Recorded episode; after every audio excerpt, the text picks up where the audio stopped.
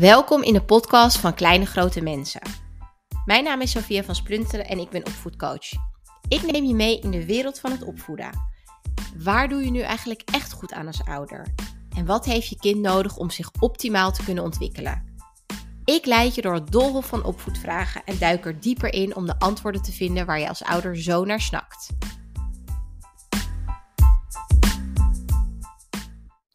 Vandaag gaan we het hebben over het verschil tussen grenzen stellen naar je kind ten opzichte van straffen. Ook vertel ik waarom ik niet in straffen geloof en geef ik je tips over hoe je het beste grenzen kan stellen. Luister je mee? Als je met je kind grenzen wil stellen, moet je ze wel straffen. Hoe anders leren je kinderen dat bepaalde dingen niet kunnen? Deze denkwijze is eigenlijk al best wel een beetje verouderd en komt meer van, vanuit onze ouders, vanuit de vorige generatie, waarin grenzen stellen eigenlijk gelijk was aan straffen. Als je dit niet doet, dan ga je naar je kamer. Als je je bord niet leeg eet, dan ga je hem op de gang opeten. Dus dat straffen en grenzen stellen zat heel erg aan elkaar gelinkt. En wat we eigenlijk hebben, wat we eigenlijk zien in onderzoeken en wat we ook zien in, uit de praktijk, is dat straffen eigenlijk leidt tot een hele andere interactie met je kind die je niet wil die heel makkelijk lijkt en die heel fijn lijkt om aan het begin je kind te kunnen controleren. Want uiteindelijk werkt straffen wel op de korte termijn. Alleen op de lange termijn werkt het niet. Ik ga je uitleggen waarom. Maar belangrijk is om te weten dat het echt iets is wat we hebben meegekregen. Als je zelf weet van, nou, ik straf mijn kinderen wel, omdat ik voel van, ja, wat moet ik anders? Dan weet je eigenlijk, nou dat zal waarschijnlijk komen doordat je vroeger ook bent opgegroeid met straffen en of belonen, waardoor je voelt, nou dat is eigenlijk de manier om kinderen in het gareel te krijgen. Um, alleen zal het misschien niet goed voelen. Ik hoor heel vaak van ouders van ja, als ik mijn kind straf geef, dan doet hij misschien wel wat ik wil, maar uiteindelijk voelt het niet goed. En los van inderdaad dat het niet goed is voor de relatie met onze kinderen, geeft het ook iets aan. Hè? Dat je voelt van hé, hey, uh, dat is niet helemaal de interactie die ik wil. Nou, wat, wat is, gebeurt er nou eigenlijk als we ons kind straffen? Als we ons kind straffen, oefenen we eigenlijk macht uit over ons kind. Dus als ons kind niet doet wat we zeggen, dan zijn wij degene die zeggen: hé, hey, wij zijn de autoriteit, wij laten onze macht gelden, wij zijn de baas en je gaat in de hoek of je gaat naar je kamer of je gaat erover nadenken. Terwijl wat grenzen stellen is, gaat veel meer uit vanuit een relatie van respect naar elkaar. Waarbij je ook kijkt naar de behoeftes die eronder liggen. Want gedrag van kinderen, als je uitgaat van het strafprincipe, dan ga je er eigenlijk vanuit is gedrag is het enige dat telt. Als een kind iets laat zien wat niet goed is, dan moeten we dat bestraffen. Dus bestraffen alleen maar het gedrag. Terwijl we weten inmiddels dat slecht gedrag, hè, even tussen aanhalingstekens, of een kind dat dingen doet die niet, die niet mag, dat dat ergens uit voortkomt. En op het moment dat wij gaan straffen, dan kijken we eigenlijk alleen maar naar het gedrag en niet wat speelt zich eronder af. Betekent ook dat het een quick fix is. Dat je je kind niet verder gaat helpen in, hé, hey, maar wat voor gedrag willen wij wel zien? Hoe kan je het anders doen? Als je kind bijvoorbeeld heel vaak je, het, het, zijn kleine zusje of broertje slaat, of als hij dingen pakt die niet mag pakken, of als hij stiekem met dingen doet. We leren een kind eigenlijk geen ander gedrag. Het enige wat we doen is zeggen: dit mag niet.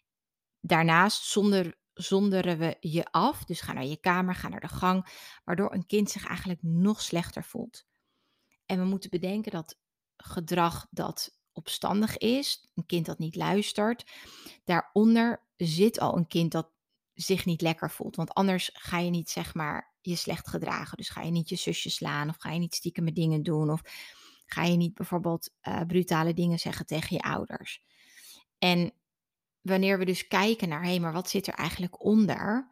Uh, en wat zit erachter, dan kan een kind zich ook veel meer gehoord voelen. dan zal het ook meer gaan leren voor de volgende keer. En met straffen leren we een kind dus niks. Um, oefenen we alleen maar controle en macht uit. Zitten we in een machtspositie. Daarnaast moet je ook bedenken dat kinderen over tien jaar denken: hey, weet je, ik ben altijd gestraft vroeger. Op een gegeven moment heb je je kind niet meer in de hand. Weet je, als ze puber zijn, dan doen ze gewoon. En dan is er eigenlijk niks meer over. Want als je dus die machtspositie handhaaft, gaat je kind dat naar jou gebruiken. Dus wat we willen is dat onze relatie gebaseerd is op connectie, op verbinding, op naar elkaar luisteren. Maar ook daarnaast op aangeven: hey, dit is wat ik wil. Oké, dit is wat jij wil. Nu gaan we dit doen, maar op een andere manier kan ik rekening houden met wat je wil. Dus als je dat allemaal in ogenschouw neemt, dan zal je zien dat straf op de lange termijn gewoon heel veel nadelen heeft voor de relatie met je kind. Je kind gaat het tegen je gebruiken. Um, er komt niet een gelijkwaardige relatie uit voort. Je ziet niet de behoefte eronder. Um, een kind voelt zich vaak niet gehoord en niet gezien, dus gaat alleen maar slechter gedrag vertonen. Dat zijn maar een paar van de nadelen van straffen. En waarom ik denk dat grenzen stellen eigenlijk helemaal niet gelijk staat aan straffen.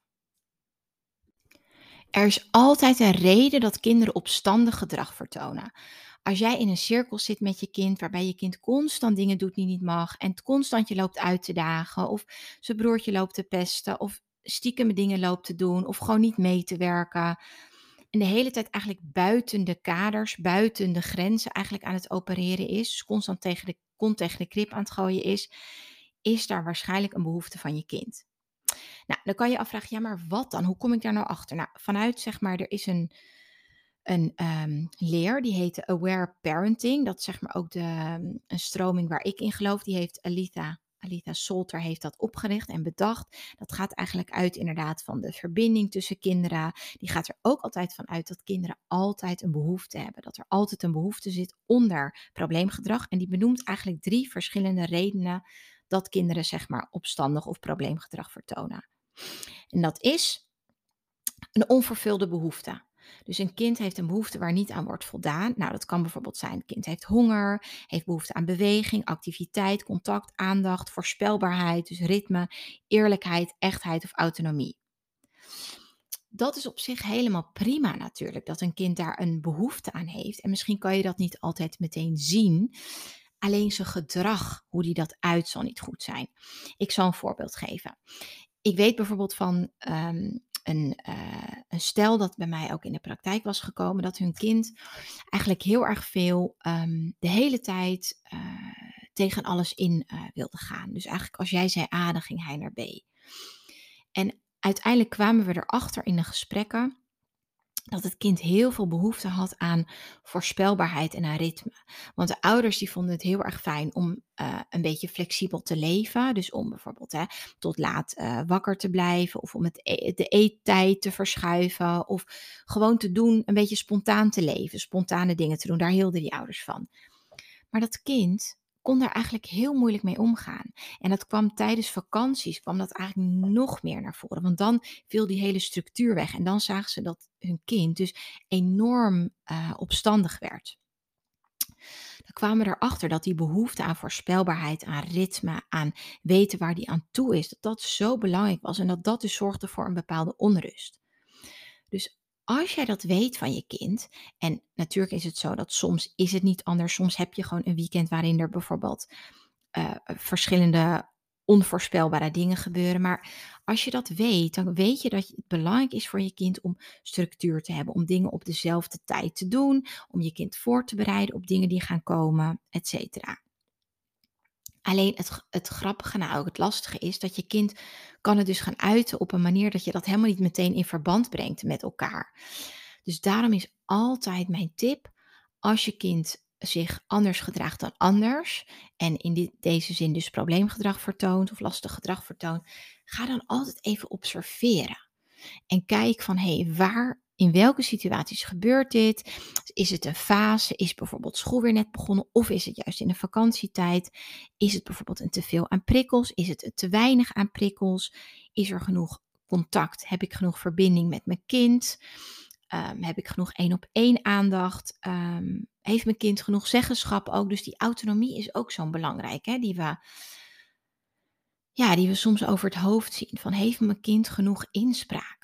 In de dagelijkse dingen. Weet je, wij bepalen de kaders, de, wij zetten de lijnen uit van. Ik zeg altijd, als ouder trek je eigenlijk de kar waarop je kind zit. Jullie bepalen de bestemming, jullie bepalen de route. Maar onderweg kunnen jullie kinderen bepalen van, hé, hey, wat willen we als snack eten? Hebben we zin in een snoepje of hebben we zin in dit? Wat voor muziek willen we draaien in de auto of in de car? Um, weet je, wat gaan we doen? Dus zorg voor genoeg autonomie. Als er te veel regels zijn, te veel grenzen, gaat je kind ook uh, daarop reageren. Datzelfde geldt voor te weinig. Als een kind te weinig grenzen heeft, te weinig voelt van hé, hey, dit mag wel, dit mag niet, dan gaat hij ook die grenzen opzoeken. Nou, dat is dus reden 1. De tweede reden is, een kind mist informatie. Het kan zo zijn dat wij bijvoorbeeld niet duidelijk maken aan ons kind wat we verwachten. Dat we bijvoorbeeld niet ons aanpassen aan het ontwikkelingsniveau van het kind. Um, als wij bijvoorbeeld verwachten van um, onze eenjarige dat hij heel netjes eet, of dat hij bijvoorbeeld een half uur aan tafel blijft zitten, ja, dan passen we ons niet aan op het kind. En als een kind dan op een gegeven moment uit zijn stoel wil, zeggen we ja, blijf in je stoel zitten. Maar onze verwachting klopt, dat, klopt dan niet. Dus wat we dan willen, net als met bijvoorbeeld iets wat we gaan doen op een dag. Weet je, weet een kind waar die aan toe is. Heeft hij de informatie die hij nodig heeft? Maak het visueel, maak het concreet. Help je kind eigenlijk dingen begrijpen. Want een gebrek aan informatie, dus niet begrijpen of niet weten waar die aan toe is, wat er van hem wordt verwacht en dat dat ook kloppend is, kan ook weer voor je kind zorgen voor hè, um, lastig gedrag. Nou, en een derde reden voor probleemgedrag die um, Aletha Solter noemt, is de broken cookie, het gebroken koekje effect. Dat is eigenlijk iets wat we heel vaak gebruiken in de um, in het coachen, is dat kinderen eigenlijk een ophoping hebben. Dus dat kinderen een ophoping hebben van prikkels en dan eigenlijk op het laatste moment met, met iets heel kleins gewoon de emmer die vol loopt. Snap je wat ik bedoel? Dus dat um, kinderen hun emmer vol gaat gedurende de dag, druppel, druppel, druppel. En dan snap, snappen ze er helemaal uit. Dus wat goed is om te kijken, is dat er opgestapelde stress en spanning in het lichaam komt. Dus te zorgen dat je kind gewoon genoeg rust heeft. Hè? Om die spanning eigenlijk, om die prikkels van de dag ook te leren ontladen. Nou, en er zijn allerlei uh, manieren voor, maar belangrijk is dat je kind voldoende rustmomenten krijgt, zodat het niet een opgestapelde stress komt van de dag, waardoor je kind aan het einde van de dag dus helemaal op is en dan is er eigenlijk geen land meer mee te bezeilen. Dus drie dingen. Denk inderdaad, kijk even, na, kijk even naar je kind. Misschien is het goed om te zeggen, ik ga hem een paar dagen even observeren. Heeft mijn kind een onvervulde behoefte? Mist mijn kind informatie? Of heeft mijn kind last van de broken cookie? Heeft hij eigenlijk uh, opgestapelde stress en spanning van de dag? Kan ik eerder op de dag of in zijn week uh, meer rust en meer uh, ontspanning geven? Hoe kunnen we nou grenzen stellen zonder ons kind te straffen? Dat is uiteindelijk de vraag. En dat is iets wat best wel heel erg lastig is en waar we vaak tegenaan lopen. Het is een van de meest, nou, toch wel gestelde vragen van um, hoe ga ik nou met mijn kind om, want mijn kind accepteert mijn nee niet. Um, we moeten ons een paar dingen realiseren. Ik heb genoeg, zeg maar, voorbeeldzinnen of dingen die je kan zeggen tegen je kind om nee te zeggen. Maar er zijn een paar voorwaarden om nee te kunnen zeggen tegen je kind. En om dat zeg maar ook volledig te kunnen doen. Zonder zeg maar twijfel en oh nee, ik zeg, ik zeg toch uiteindelijk ja of ik ben niet zo zeker van mijn zaak. Het gaat niet alleen maar om de manier waarop je nee zegt. Het gaat er meer om, kan jij ten eerste, hoe vind je het zelf om een grens voor jezelf te stellen? Vaak hebben ouders, mensen die moeite hebben moeite hebben met grenzen stellen, ook moeite met grenzen stellen in alle andere relaties. Naar onze partner, naar onze werkgever, naar onze vrienden. We zijn gewend geraakt, we hebben een patroon ontwikkeld van toen we jong waren van onze behoeften zijn minder belangrijk dan die van een ander persoon. Of we zijn gewend om onze dingen weg te drukken. Of we weten simpelweg niet eens wat we willen. Omdat het nooit is nooit bij ons stilgestaan, is nooit nadruk opgelegd, is nooit aan ons gevraagd. Dus we zijn gewend om er gewoon niet echt naar te luisteren. Of we hebben niet geleerd hoe we op een gezonde manier onze grenzen kunnen stellen. Dus een voorbeeld is bijvoorbeeld een uh, vader die ik in de praktijk had, en dat zie ik wel regelmatig. Die had uh, ouders of ook een vader die heel erg hard was in het grenzen stellen. Hè? Dus er zat niet een soort van opbouw in van ik vertel je wat en dan geef ik je nog een kans. Maar het ging eigenlijk van 0 naar 100. Van of het was rustig, of hij was boos. En als hij dan boos was, dan was dat de manier waarop grenzen werden gesteld. Dus dan ga je naar je kamer. Of dan, weet je wel, uh, hoef ik je niet meer te zien. Waarbij je dus niet leert, hoe stel je nou op een liefdevolle manier grenzen? Zonder boos te worden, zonder jezelf te verliezen, zonder het te ontploffen eigenlijk vanuit een soort van vulkaantoestand. Dus dat je het eigenlijk van binnen opbouwt en dan op een gegeven moment trek je niet meer, dan ga je naar je kind schreeuwen. Dus alles heeft eigenlijk te maken met hoe wij hebben geleerd om grenzen te stellen, hoe er naar ons grenzen zijn gesteld. Dus sta daar even bij stil van hé, hey, wat was eigenlijk mijn verhouding met, met grenzen stellen? Vroeger mocht ik voor mezelf opkomen, mocht ik iets voor mezelf doen. Hoe voelt dat als ik zeg van ik heb even tijd voor mezelf nodig, lieverd. Jij mag even alleen gaan spelen. Als dat al voor jou heel erg moeilijk voelt, dan zal het grote kans is dat je het dan terugtrekt en dat je dat moeilijk vindt om te zeggen en dan uiteindelijk maar niet zegt en dan maar met je kind gaat spelen. Maar daarmee ga je natuurlijk ook je grens over. Dus belangrijk is om te voelen, wat is eigenlijk mijn grens en wanneer voel ik dat ik een grens moet gaan stellen? Wanneer voel ik een nee aankomen in plaats van dus het al te ver te laten komen? Um, zodat je dat ook tijdig kan communiceren. Dat is meteen eigenlijk de eerste tip. Geef je grens op tijd aan. Soms dan denken we, en dat is ook echt een valkuil van mezelf, dat ik denk, nou, dit kan wel even, dit kan wel even. En op een gegeven moment dan ben ik het zat en dan ineens word ik boos. Weet je wel, het vulkaaneffect. Dus goed is om bij jezelf in te checken. Hey, de kinderen zijn aan het spelen. Oh, wacht, ze gaan nu uh, iets doen wat ik eigenlijk niet zo fijn vind, maar oké, ik laat het maar. Oké, nou, ze gaan weer een stapje verder. Dan gaan ze niet uh, de, de kast leegruimen, maar nu gaan ze ook nog eens, hè, weet ik veel, uh, met afwasmiddel spelen. Dan op een gegeven moment denk je, ja, ik heb jullie dit laten doen, ik heb je dat laten doen, dan is het klaar. Dus voel voor jezelf, dit is echt een gevoelsding en een check-in bij jezelf. Wanneer ben ik, ben ik eigenlijk oké met deze grens? Wat, wat voel ik hierbij? Voel ik weerstand of is het voor mij oké? Als je tijdig kan ingrijpen, betekent dus ook dat je kalmer bent. Als jij kalmer bent, is de kans ook groter dat je kinderen zullen luisteren, want dan kun jij het ook op een goede manier zeggen. Dan kan je het ook zeggen op de manier waarop je het graag zou willen. Anders gaan we dus een grens stellen vanuit frustratie en dan komt er heel veel negatieve gevoelens bij waarop onze kinderen weer zullen reageren door extra in verzet te gaan. En die negativiteit zorgt dan weer voor nieuw vervelend gedrag. Dus wacht niet tot je geduld op is, maar geef die grenzen tijdig aan. Nou, tip nummer twee is: geef je kind alternatieven. Als je een nee zegt, geef dan altijd aan van: oké, wat zou wel kunnen? Lieverd, we gaan nu niet naar buiten. Het is te laat om nog buiten te spelen. Wil je anders binnen een spelletje doen of zullen we even in de keuken een boekje lezen? Dus in plaats van dus dat hekwerk neer te zetten, ga je heel erg kijken naar alternatieven. Wat mag er wel? Ik vind het bijvoorbeeld uh, ik vind bijvoorbeeld, stel je hebt er moeite mee als je kind bijvoorbeeld veel lawaai maakt. Als je zegt, lieverd, ik heb veel last van het lawaai. Wil je even in die andere kamer gaan spelen of wil je even een ander spelletje gaan doen? Dus daarin pak je eigenlijk je ruimte. En als je die ruimte pakt, dan voelt dat ook goed. En uiteindelijk is grenzen stellen een soort van, niet een muur, maar een brug bouwen eigenlijk tussen jou en je kind. En een, een, een een obstakel zetten tussen jou en je kind, waarbij je je eigen ruimte gebruikt. En als we dat doen, dan voelen we ons ook vaak veel beter, in plaats van dat we het gevoel hebben dat ons kind steeds over ons heen loopt. Wat daarmee wel belangrijk is, een heel belangrijke aanvulling is, is dat we wel bereid moeten zijn om dat ongemak, teleurstelling, frustratie, boosheid van ons kind te accepteren. En dat gaat echt over het accepteren van hun emoties en dat ze het niet leuk mogen vinden als wij een grens stellen. Dus als wij zeggen van het is, het is nu bedtijd, we gaan nu slapen. Wil je een boekje lezen? Wil je dit boekje wil je dat boekje?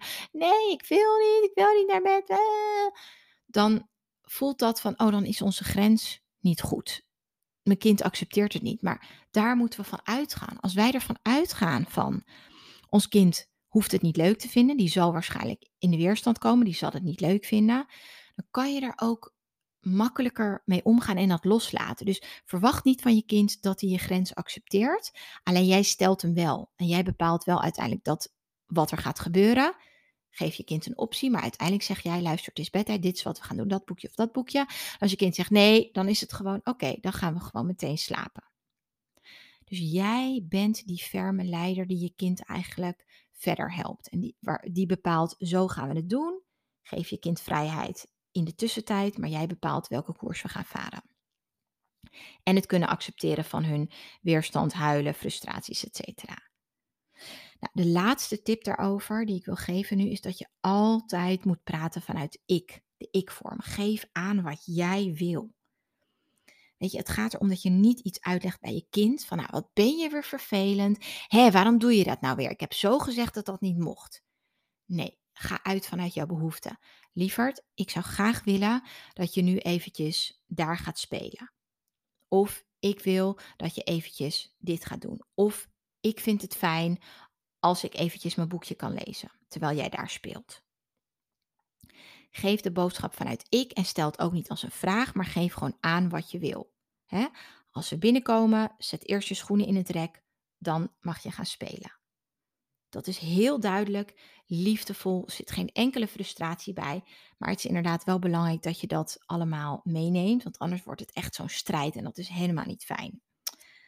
Um, nou, tot slot, ik geef een reeks van masterclasses over de onderwerpen. Hoe ga je om met grenzen stellen in combinatie met jouw eigen emoties en die van je kind? Want dat is allemaal één en dat hoort bij elkaar.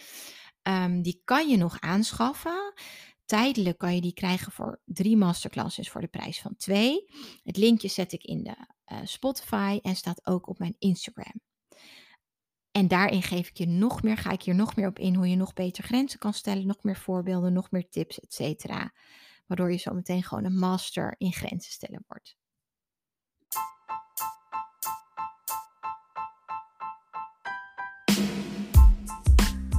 Dit was hem alweer aflevering 6 van Kleine Grote Mensen over grenzen stellen versus straffen.